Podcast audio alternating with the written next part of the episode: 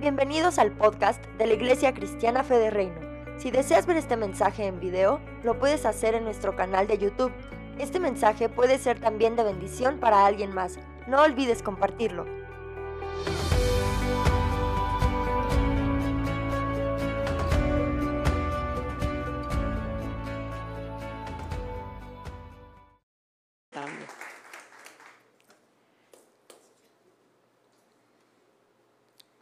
Buenos días a todos.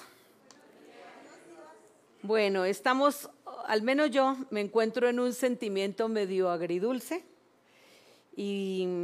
pero todo está bajo el dominio y bajo el control del que todo gobierna, el Señor. Hace unos días el pastor explicaba que el Padre, Dios no gobierna, no controla, Él gobierna. Entonces Él gobierna hoy acá eh, si tú viniste por primera vez acá, realmente de plano no es casual. O sea, hoy estamos celebrando algo que normalmente para otras personas no es motivo de celebración, para nosotros sí. Porque cuando un justo se va, eh, en el cielo hay fiesta. Y no justos porque seamos justos en sí, sino porque Jesús nos justificó en la cruz del Calvario y tenemos esa certeza y esa seguridad y desde ahí pues nos vamos a mover. Así que bueno, vamos a darle un aplauso al Señor, vamos a bendecir este día y se me cerró, se me cerró. Por favor. Bueno, eh, de todas maneras, eh, me hicieron, o, sea, Dios presentó una muy buena introducción para el tema de hoy puesto que vemos a una generación que cambió el rumbo de su vida, gracias a Jesús. Eh, yo decía, pero wow, el tema de hoy está bastante fuerte, si así se podría llamar de alguna forma, pero Dios sabe cómo organiza sus cosas. Entonces, eh, vamos con el versículo principal, Deuteronomio 30, 19, y el tema de hoy se llama Huyendo de la maldición. Está bueno, ¿verdad? ¿Suena bien? Bueno, muy bien. Entonces, Deuteronomio 30, 19 dice, a los cielos y a la tierra llamo por testigos hoy contra vosotros, que os he puesto delante la vida y la muerte, la bendición y la maldición. Escoge pues la vida para que vivas tú y tu descendencia Hoy te he dado a elegir entre la vida y la muerte, es, es como otra versión, entre bendiciones y maldiciones. Y ahora pongo el cielo y la tierra como testigos de la decisión que ustedes van a tomar para que ustedes y su descendencia tengan vida y puedan perseverar y permanecer. Qué palabra más poderosa. El día de hoy Dios nos está diciendo que su palabra, que es espíritu y es vida, la está colocando delante de nosotros y que somos nosotros por el libre albedrío que tenemos los que escogemos el bien y el mal. Puntos a considerar. Mientras la bendición es estar empoderado, porque hoy vamos a hablar de la huir de la, de la, maldición, pero para huir de una maldición tenemos que identificar pues que es una bendición. La bendición de Dios es estar empoderados, esa palabra tan de moda hoy en día, y ungidos para tener éxito, para triunfar sobrenaturalmente contra la adversidad, para tener prosperidad, salud, victoria y aprobación de Dios en todo lo que emprendamos. Mas al contrario, la maldición es estar espiritualmente empoderado para fracasar y se manifiesta a través de la sequedad espiritual, física, la esterilidad, las enfermedades mentales del cuerpo, del alma, los odios, la opresión, la ruina. La maldición es como una serpiente que vive cautiva y sigilosa debajo de una piedra en nuestro camino y en cualquier momento salta para arruinar el propósito de Dios en nuestra vida. Otras definiciones de maldición. Está interesante el tema, ¿verdad? Muchos de nosotros lo ignorábamos y antes de conocer a Jesús, daba quizás para nosotros lo mismo vivir en maldición o en bendición. Y quizás no teníamos discernimiento. Muchos de ustedes vienen de familia católica y de alguna manera tienen temor de Dios y han escuchado hablar de Dios. La mayoría de nosotros, de hecho, venimos de familia católica. En fin, más bien, si vamos a hablar de religión, aquí no se trata de religión. Yo quiero que ustedes sepan que todos venimos quizás de la misma raíz. Se trata de una relación con Jesús, aquel que nos sacó de la maldición, que nos sacó de la cautividad. Para entender bien lo que es una maldición, traje algunas definiciones de ella. Está la del doctor Terex Prince, que dice, la maldición es producto de un pecado que no se confesó y se engarza en el alma, produciendo enfermedades y toda clase de cautiverio. Son las cautividades que se manifiestan a través de las generaciones.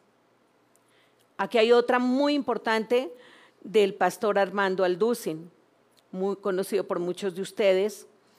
Es un ciclo de derrota que tiene una familia que no deja conquistar ni avanzar en la vida. Es una puerta espiritual abierta por el enemigo para entrar y salir cuando quiera y destruir las vidas no solo de la persona, sino de sus hijos y de sus nietos. Dicho de otra manera, cuando nosotros nos apartamos de Dios, caemos en maldición y le damos la puerta, le damos las llaves de la puerta al enemigo para que él entre y salga cuando quiera y a su gusto gobierne sobre nosotros.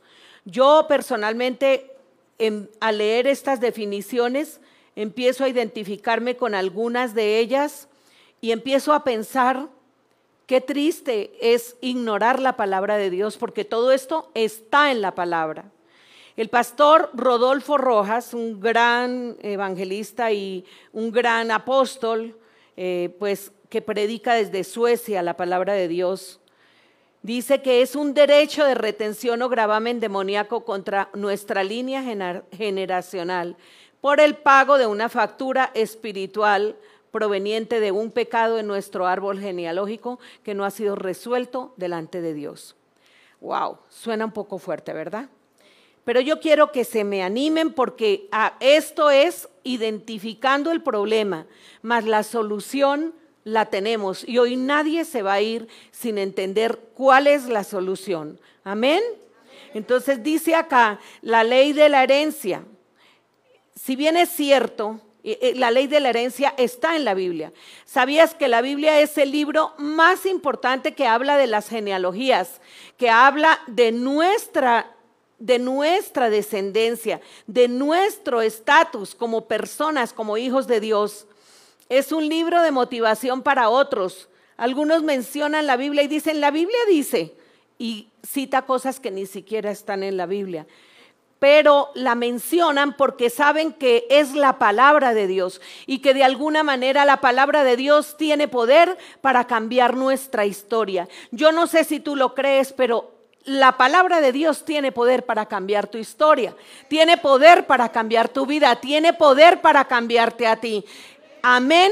Entonces vamos a darle un aplauso al Señor porque Él es poderoso, Él es poderoso. Y quiero que entendamos algo.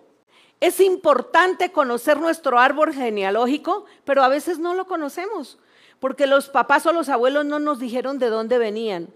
Y es importante conocer qué hicieron ellos, no para juzgarlos, sino para decir a la luz de la palabra de Dios, Señor, esto estuvo bien y esto no estuvo tan bien.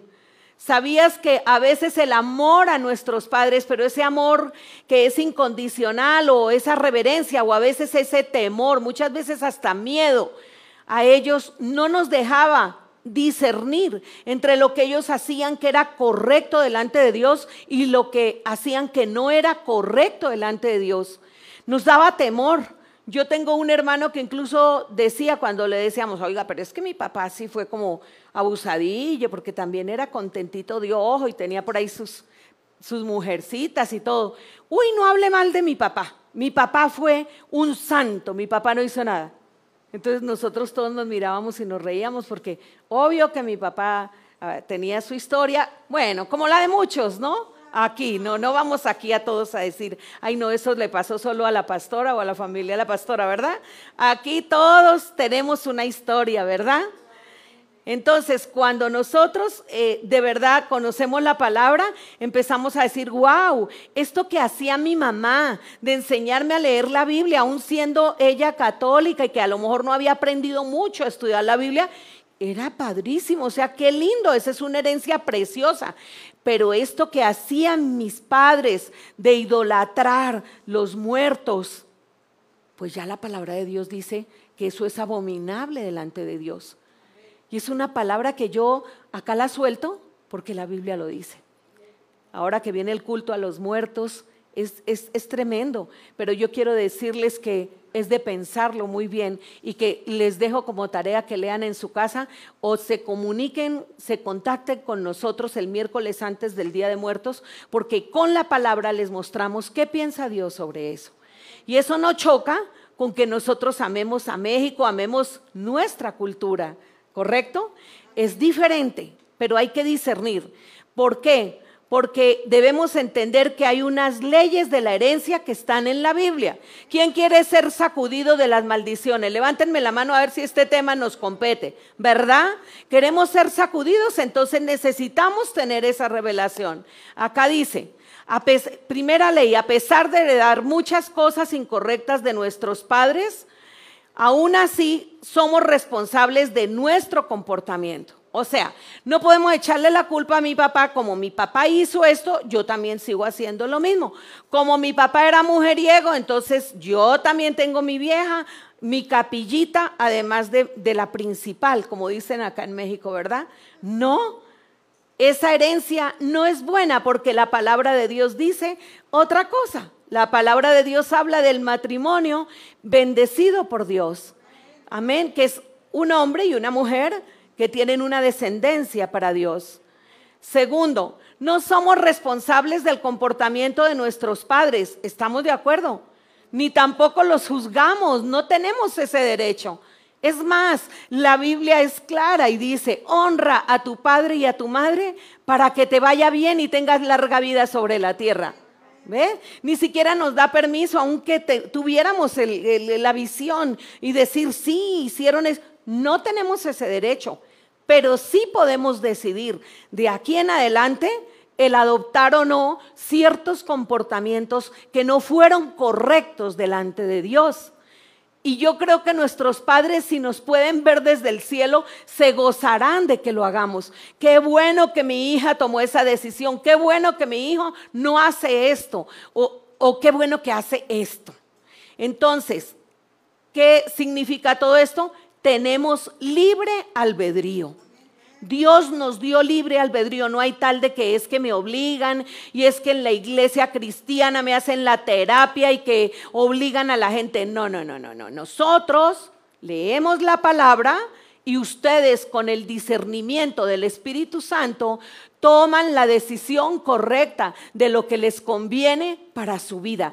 Y eso significa que yo voy por un camino de maldición y me salto a otro que es un camino de bendición. Amén. Me cambio de camino. ¿Con qué? Con la palabra de Dios. Con la palabra de Dios. Entonces, es tiempo de levantar esa piedra que saquemos debajo esa serpiente que se ha estado moviendo, que hemos escondido por años, por generaciones. Hay muchas cosas que hacemos en nuestra casa, aún conociendo de Dios, que son desagradables delante de Dios. Y nosotros como papás muchas veces las permitimos u otras veces nos duele que nuestros hijos lo hagan y no los podemos obligar, pero sí los podemos incomodar. La palabra de Dios dice que nosotros como padres debemos ser estorbo para nuestros hijos. Así en el momento nos aborrezcan, llegará el momento en que dirán, qué bueno que hubo un padre o una madre que me estorbó en algo. Pero nosotros, so pena de que, o con el pretexto de que, ay, es que no hay que ser religiosos, es que no pueden estar molestándole la vida a las personas, vamos a permitir que nuestra casa se convierta en algo desagradable para Dios. Y no es fácil, no es fácil. Nosotros mismos pecamos diariamente. La Biblia lo está diciendo, no hay uno solo. que haga el bien y nunca peque. O sea, aquí no se trata de decir, pero usted cómo le hace, es que usted, no, no, no. Todos tenemos muchos problemas que heredamos de nuestros padres, pero para eso vino Jesús, el Hijo de Dios. Dice la palabra de Dios que de tal manera amó Dios al mundo, te amó a ti, que envió a su Hijo Jesús para que fuera crucificado por ti, para que muriera por tus pecados y tú tuvieras vida eterna.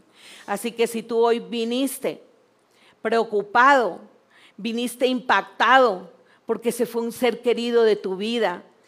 Preocupémonos por lo que nos vaya a pasar a nosotros y ocupémonos mientras estemos vivos y mientras Dios se deje alcanzar, porque Martín se fue y él está ahorita graduándose y está celebrando con el Eterno.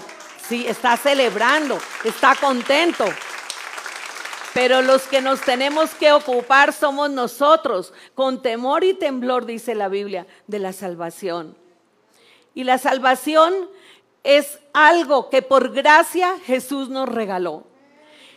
Si nosotros nos fuéramos a tener al Antiguo Testamento y a la ley, no habría uno solo que quizás calificara para irse para el cielo. No habría uno, ni yo, ninguno, nadie. Pero gracias a que Jesús en la cruz derramó su sangre preciosa para perdón de nuestros pecados, nos dio eterna redención. Y gracias a eso es que nosotros podemos avanzar. Entonces, quiero contarte que algo importante que Dios nos está dando eh, para nosotros salir de zona de maldición es identificar en dónde está la maldición. Hay que identificarla. Familia, hay que identificarla. Y también hay que identificar y hay que saber que tenemos una herencia. Hay una herencia. En otra prédica que hicimos hablábamos de que en Cristo teníamos dos herencias. Una era la herencia de Abraham, porque a través de Abraham, el padre de la fe que muchos conocen por el Antiguo Testamento en Génesis, dice la palabra de Dios que Dios nos bendijo, porque le dijo a Abraham, te bendeciré y en ti serán benditas todas las familias de la tierra. Esa es una bendición que es para ti, recíbela. Tú eres bendito en Abraham, en Abraham tú eres bendito. Pero esa, esa bendición en cierta forma era limitada. Está en el Antiguo Testamento. Esa, esa, esa bendición estaba sujeta al cumplimiento de una ley que es rígida, que es fuerte. Pero cuando llegó Cristo en el Nuevo Testamento, quebró todas esas prescripciones tan difíciles de cumplir y lo hizo por nosotros. Pero no lo hizo violando la ley. Él dijo, yo no vine para abrogar la ley, yo vine para que ustedes la puedan cumplir. ¿Y cómo lo van a hacer? Por mi gracia. Por gracia somos salvos. Démosle gracias a Dios. Es por su gracia. Es por su gracia que somos salvos. Es por su gracia que salimos de zona de maldición a bendición. Todos, y, y al leer la palabra de Dios nos encontramos que todo lo que somos hoy es producto de decisiones que nosotros tomamos ayer. ¿Sabías eso? No solamente en lo espiritual, también es en lo natural, también es en lo material. Eh, tú estás hoy casado porque decidiste casarte con una persona hace años. Estás hoy divorciado si lo estás porque decidiste divorciarte. Estás hoy en una buena posición económica porque a lo mejor decidiste estudiar.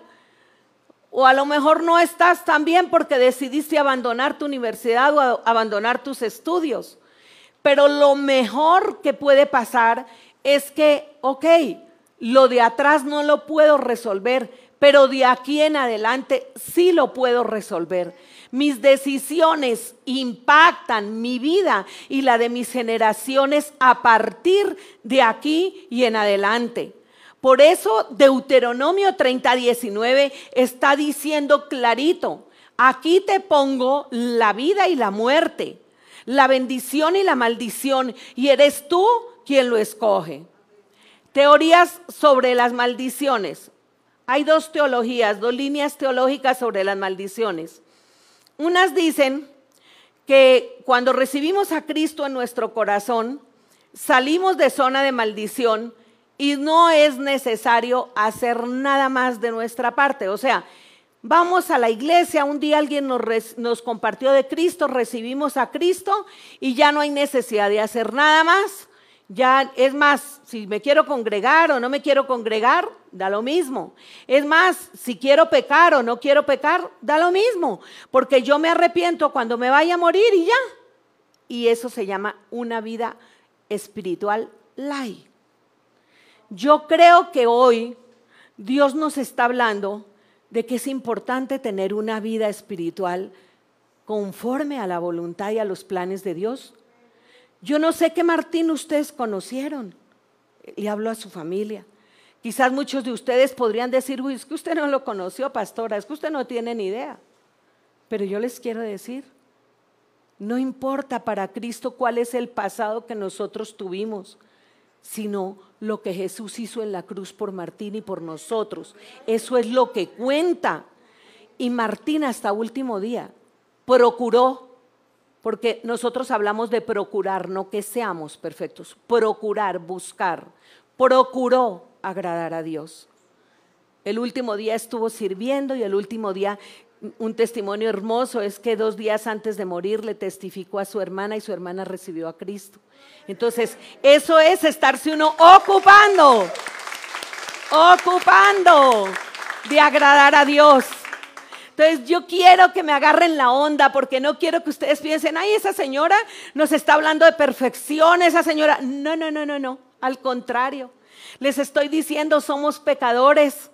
Ofendemos a Dios muchas veces, la palabra de Dios así lo dice. Muchas veces me ofenden, muchas veces te hemos ofendido Dios, pero Dios aún así nos perdona y Dios nos atrae con sus lazos de amor y por eso también la misma Biblia dice que lo busquemos y lo encontremos mientras Él pueda ser hallado, porque después de que tú te mueras ya no hay nada que puedas hacer.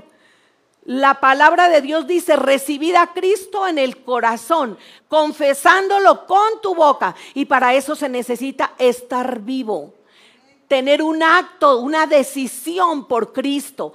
Y eso, eso te asegura que te vas a una eterna salvación. Y es el principio de una eterna salvación. Así que el ocuparnos de eso es muy importante. Ya después de muerto, ¿para qué flores y para qué tantas cosas? Pues es bonito, como un detalle, como un precioso, lo que quieran. Pero para efectos de la salvación, lo que a ti te salva es tener a Cristo en el corazón y haberlo confesado con tu boca, creyéndolo en el corazón. Así que hoy ninguno se me va a ir sin la salvación. Amén. Gloria a Dios. Gloria a Dios. Bueno, entonces e, esa teoría, esa vertiente de los que dicen que, que con Cristo, al recibir a Cristo ya somos libres de toda maldición, es un poco ligera. Y les voy a poner el ejemplo, ¿por qué? Porque hay muchos cristianos que llevan 15 años, 20 años en una iglesia y los frutos son regulares. Pocos frutos. ¿Por qué? Porque nos atenemos a eso. No, yo ya tengo a Cristo en el corazón. Y es más, se dan los tips. Ay, usted esta noche váyase de pachanga, haga todo lo que quiere el fin de semana y después se arrepiente y ya. Pero eso es como tratar eh, de una manera muy baja, muy superficial todo el sacrificio que hizo Jesús en la cruz. Precisamente porque somos salvos, cambiamos. Nosotros no, somos salvos por lo que hagamos tampoco, por las buenas cosas que hacemos, porque eso también nos no lo enseñaba una teología equivocada. Si tú te portas bien, te vas para el cielo, o no, cuando éramos chiquitos. Si te portas mal, te vas para el infierno. Eso no lo dice la Biblia. Pero bueno, por lo menos nos creaba miedo para que hiciéramos caso, ¿verdad? Entonces, eso es cierto. Pero eso no nos, no, nos, no nos produce la salvación. Entonces, eh, no podemos tomar la vida cristiana tan light. Pero les voy a decir algo, cuando tú recibes a Cristo de corazón, es que no, no necesita nadie obligarte a que cambies. Es que tú por amor a Él empiezas a cambiar. Y empieza uno a ver esos cambios que ustedes tienen. Aquí los estoy viendo a mis hijos que a veces el miércoles, ay, como que no quiero, como que tal cosa, que no quiero levantarme a orar el martes, como que, pero es algo que Jesús mismo te dice, hija, hijo, necesitas orar. Hija, tu familia te necesita, párate a orar porque tú eres la puerta de salvación de tu casa. Iglesia, tú eres la puerta de salvación de tu casa. Si tú no te levantas, tu familia se pierde. ¿Quién, ¿Quién, dijo, yo soy puerta de salvación en mi casa? Yo estoy hablándole a esas puertas para que se aviven, para que se levanten, para que se empoderen. Esto está poderosísimo. Acá dice la otra teoría eh, de la teología sobre la maldición, dice que Jesús es la puerta de inicio de un proceso pero que hay una parte que yo tengo que trabajar. ¿Quién cree que esa es la teoría correcta? Nosotros, ¿verdad? Claro que sí, Dios está esperando que nosotros hagamos algo. Y esto está inspirado en, Mateo 15, 21, 28. Por favor, búsquenlo en su Biblia. Búsquenlo, por favor. Búsquenlo. Este, este, este versículo es central y poderoso. Se lo regalo a todos ustedes para que en su casa ustedes lo vuelvan a leer porque ustedes se van a identificar con esa mujer cananea. Dígale a su vecino, soy la cananea. Así no entienda que ahora lo va a entender. Soy la cananea. Soy la cananea. Bueno, para que no haya malos entendidos, soy el cananeo, Luis Fernando, porque ya lo veo, ¿no? Muy bien, entonces dice acá, saliendo Jesús de allí, fue a la región de Tiro y de Sidón. Y aquí una mujer cananea que había salido de aquella región clamaba diciéndole, Señor, hijo de David, ten misericordia de mí. Mi hija está gravemente atormentada por un demonio. Pero Jesús no le respondió palabra. Entonces, acercándose sus discípulos, le rogaron diciendo, despídela, pues da voces tras nosotros. Él respondiendo dijo, no soy enviado sino a las ovejas perdidas de la casa de Israel. O sea, Jesús trataba de darle una explicación a la cananea de por qué no le podía liberar a su hija. ¿Por qué? Porque en ese tiempo la liberación era para los hijos de Israel, era únicamente para los israelitas. Y los cananeos que somos nosotros. Estamos representados ahí, los gentiles. Eran considerados como perros que no tenían derecho a la salvación. ¿Cuántas veces nosotros, para mucha gente, no, no fuimos lo suficientemente valiosos? ¿Cuántas veces nosotros estuvimos detrás de alguien pidiéndole por un trabajo, por un puesto, pidiéndole ayuda por una eh, ayuda económica, pidiéndole ayuda para nuestros hijos, qué sé yo, y no tuvimos esa respuesta, porque solo Jesús es la respuesta para nosotros. Dice la palabra de Dios que nosotros para el mundo somos aborrecibles que la palabra de la cruz es locura para los que se pierden, pero para nosotros es palabra de poder y vida. Pero nosotros para el mundo no, no éramos agradables. Dice la Biblia que lo vil y lo menospreciado del mundo escogió Dios para avergonzar a los sabios y lo que no es para deshacer lo que es, a fin de que nadie se jacte ante su presencia. Ustedes saben lo que es eso, que nosotros éramos necios y que éramos irresponsables, que teníamos muchas razones para que Jesús y Dios se alejaran de nosotros, pero nos amó tanto Jesús que como a la cananea y aún sabiendo que la palabra de sanidad que él traía era para los israelitas, él se devolvió y le dio una explicación. A pesar de que los propios discípulos le decían, no la atiendas, maestro, grita detrás de nosotros. Además es cananea, déjela que se vaya. Y Jesús se devolvió dándole una explicación a ella y le dijo, no soy enviado sino a las ovejas perdidas de la casa de Israel. Entonces, ella vino como tú y yo algún día nos postramos, dice, y se postró ante él diciendo, Señor, socórreme. Y respondiendo él dijo, no está bien tomar el pan de los hijos y echarlo a los perrillos. Jesús no la quería ofender ni la quería humillar. Quería saber qué fe había en su corazón. Quería saber hasta dónde ella tenía esa necesidad de ese milagro. Y ella le dijo, sí, Señor, pero aún los perrillos comen de las migajas que caen de la mesa de sus amos. Entonces respondiendo Jesús le dijo, oh mujer, grande es tu fe, hágase contigo conforme a lo que quieres. Y su hija fue sanada desde aquella hora. Amén, gloria a Dios. Yo en verdad no sé si tú necesitas hoy un milagro, si tú necesitas hoy cambiar tu vida y si tú necesitas dar un viraje hacia la bendición. Pero yo te quiero decir que Jesús hoy movió todo para que tú estuvieras acá, para que no sigas en esa actitud de indolencia ante la vida, para que no te dé lo mismo quedarte en casa o venir, para que no te dé lo mismo ir a orar por el vecino que no orar, para que no te dé lo mismo el que está con hambre, el que tiene problemas, el que tiene necesidad. Hoy Dios necesita una iglesia avivada y tú eres parte de esa iglesia. Tú eres parte del reino de los cielos. Tú eres parte del cuerpo de Cristo. Te necesitamos acá. Te necesitamos hablando en el nombre de Jesús y haciendo milagros, declarando sanidad, declarando liberación. Y hoy tú eres libre en el nombre de Jesús. Hoy tú eres libre. Hoy tú eres libre. Gracias Señor. Yo quiero hablarles aquí en esta recta final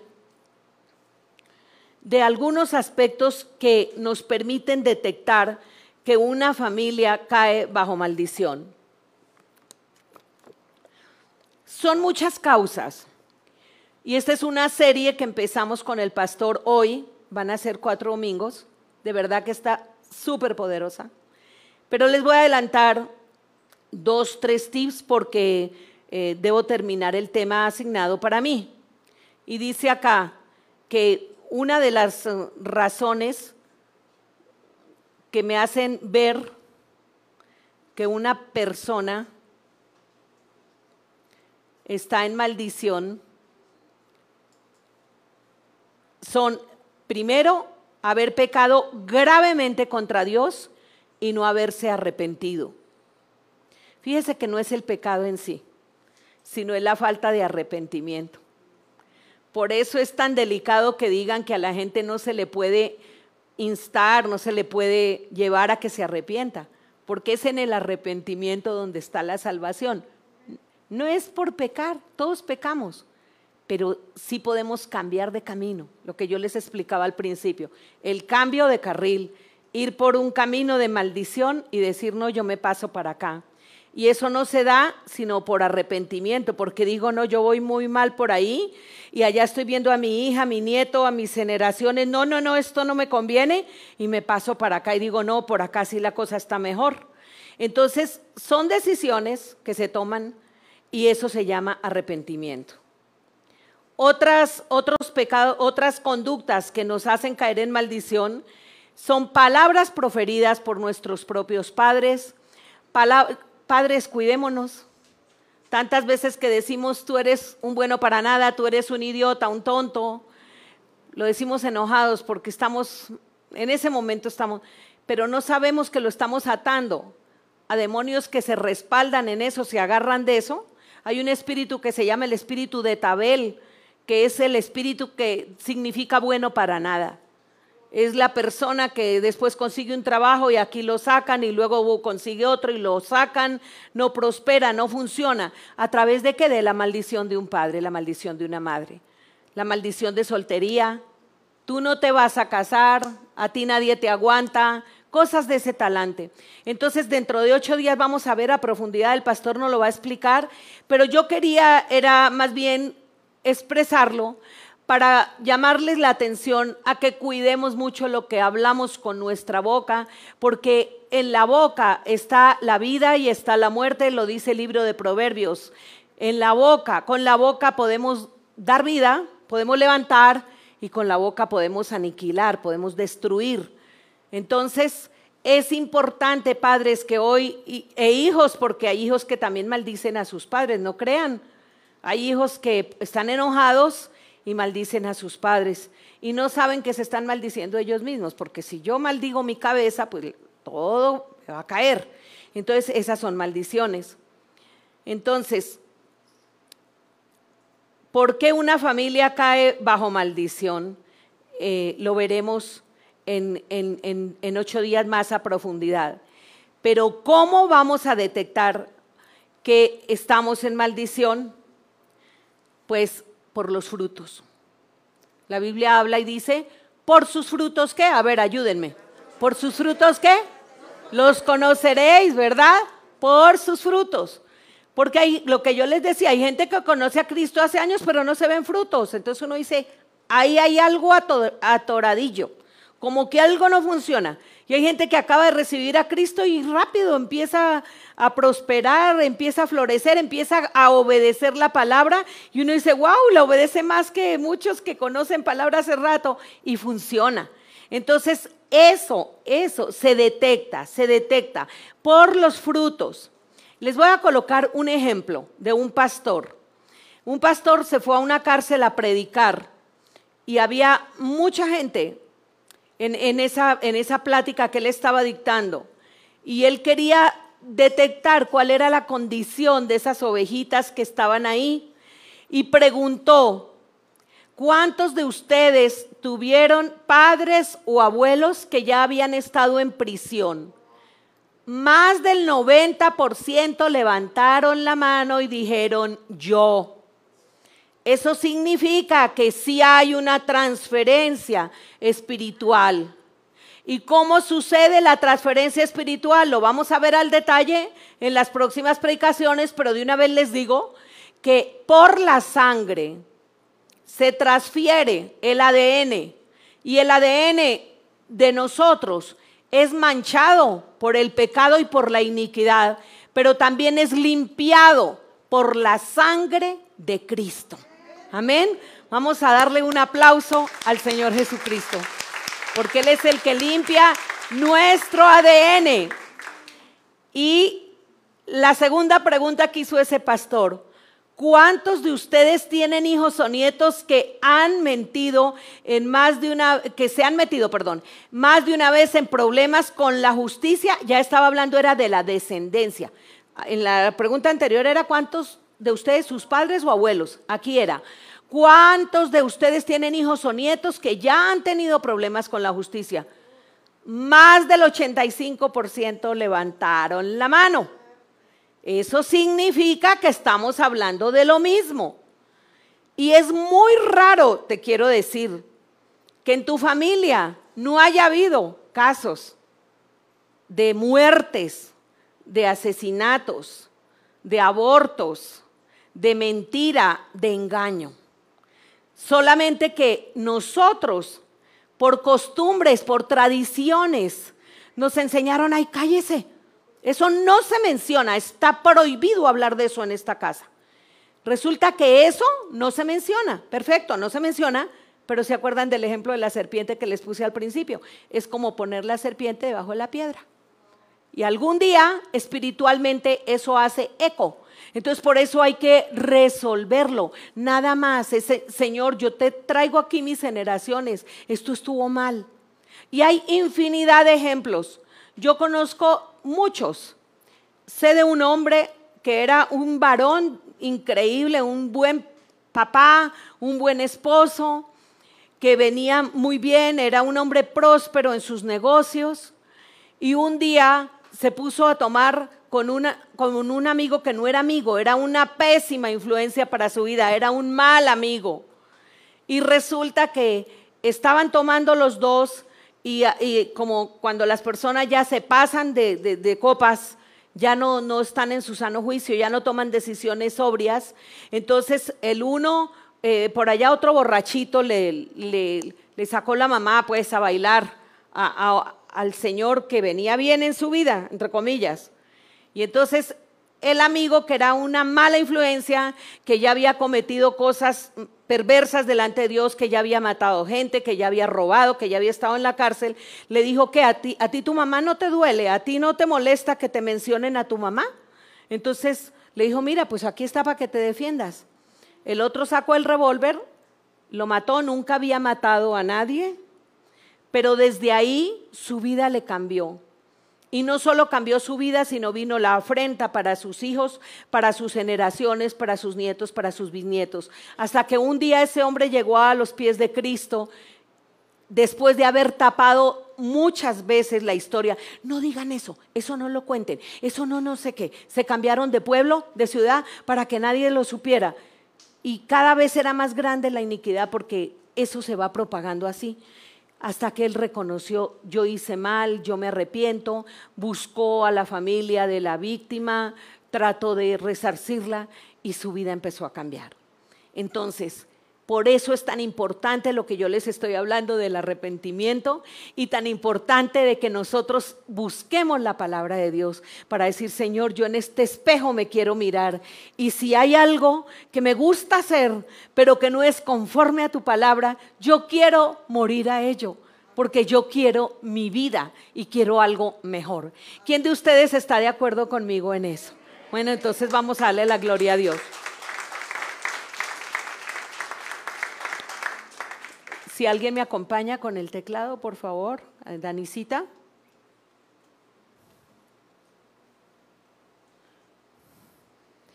Otra vez. Es que se me cierra por la huella tuya. Perdóname, mi amor. Necesito tu huella. Bueno, ya más de 40 años, pues necesito su huella, necesito su cobertura. Es, es que es su tablet. Bueno, muchas gracias.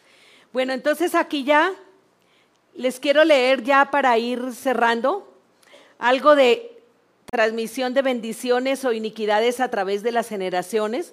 Entonces, que nos quede claro que tanto lo bueno como lo malo se transmite. Y estamos de acuerdo que a nosotros nos gusta que nos transfieran lo bueno, sí, claro, lo bueno, pero lo malo no. Había un señor en Nueva York que se llamaba Peter y se ganó una herencia de más de 10 millones de dólares. Para él fue un cambio de vida tremendo, porque eso implicaba dejar de ser pobre, dejar de trabajar durísimo, etc. Se trasladó a vivir a Manhattan, ya llevaba una vida muy lujosa, una vida muy cambiada. Cuando llegaron los de Hacienda y le dijeron que estaba debiendo de impuestos más de 5 millones de dólares el hombre en ese momento, en vez de hacer el balance que otra persona sobria haría, empezó a renegar de su papá que le había dejado eso con problemas. ¿Cómo que mi padre me deja esta herencia con todos estos problemas? Pero ¿cómo no dijo cómo que mi padre me dejó 5 millones de dólares libres para que yo y mis hijos vivamos de aquí en adelante bien? A muchos de nosotros nos pasa eso. Nosotros hablamos muy bien y nos gozamos y que mi padre tan lindo cuando recibimos la herencia bonita. Pero esa herencia que no gusta, la guardamos allá debajo de la piedra y queremos que nadie ni siquiera la mire ni la toque. Pero dice la Biblia que Jesús nos salvó de la maldición de la ley en Gálatas y dice que Él se hizo pecado para que nosotros fuéramos libres. El día de hoy, yo quiero que tú, allá donde estás, le pidas perdón a Dios por tus pecados y por tus generaciones. Ahí donde estás, inclina tu cabeza. No quiero que te vayas en la misma forma en que llegaste.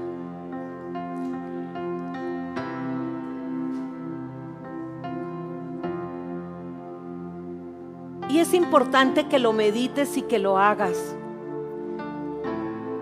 te voy a colocar un último ejemplo para que sí lo hagas. Si lo estás dudando, hazlo. Mira, te voy a traer el ejemplo de la familia de Max Yuques.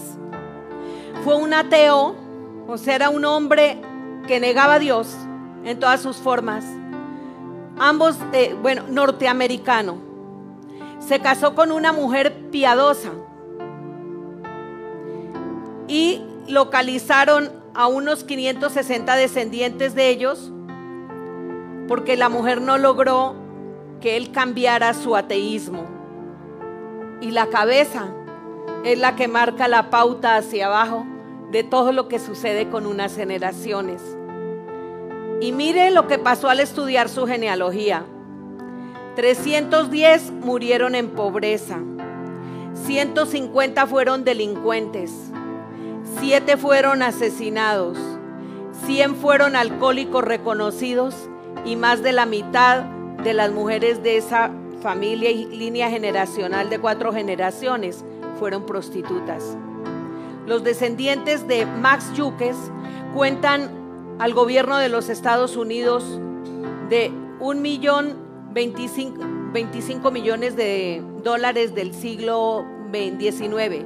Cuestan, cuestan, por todo lo que les ha tocado pagar, eh, es una familia que se identificó como una familia que traía mucha carga al Estado también por la drogadicción, el alcoholismo, la prostitución, todo eso.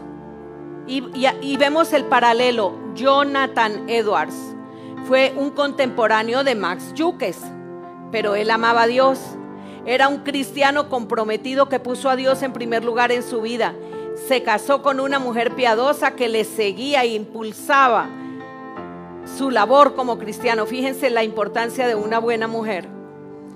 Y dice acá que 295 en ese lapso de las cuatro generaciones se graduaron de la universidad, de los cuales 13 llegaron a ser presidentes universitarios y 65 profesores.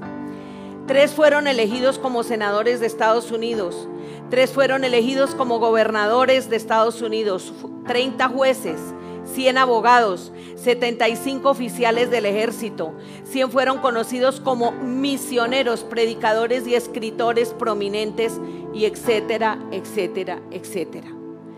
De tal manera que hoy tenemos que entender que no es lo mismo caminar con Dios que caminar sin Dios. Entonces volvamos a ese ejercicio y aquí ya casi terminamos. Dile al Señor, Señor, yo hoy te pido perdón por, mis pecados.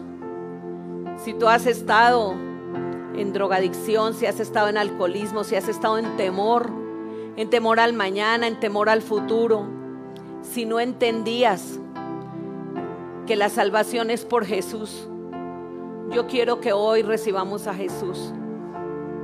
Todos de corazón lo vamos a recibir. Y que le pidamos perdón al Señor por todos nuestros pecados. Ahí donde tú estás, dile Señor Jesús, perdóname. Yo no te conocía en verdad. Hoy entiendo que tú fuiste a la cruz por mis pecados y por los de mis hijos y por los de mis nietos y mis bisnietos. Hoy Jesús amado, díselo de corazón, porque dice la Biblia, creyéndolo en el corazón, confiésalo con tu boca. Señor, yo me arrepiento. Yo te entrego mi vida, Señor. Perdóname, Señor. Hoy renuncio a todos esos pecados generacionales. Hoy renuncio a vivir lejos de ti. Y hoy decido recibirte como el Señor y el Salvador de mi vida. Te agradezco por mi Padre, díselo ahí, por mi madre, por mis ancestros. Pero hoy te pido que rompas con tu sangre preciosa todos esos lazos de iniquidad por aquellas cosas que fueron pecado para ti, que ellos hicieron y que estuvieron ocultos y hoy salen a la luz y los pongo delante tuyo para que tú los borres con tu sangre preciosa. Hoy Jesús, yo te bendigo y te alabo Señor. A partir de ahora eres mi Señor y mi Salvador. Y no quiero apartarme de ti. Ponte de pie, por favor. Vamos a alabarlo y ahí cerramos. Vamos a alabarlo. En el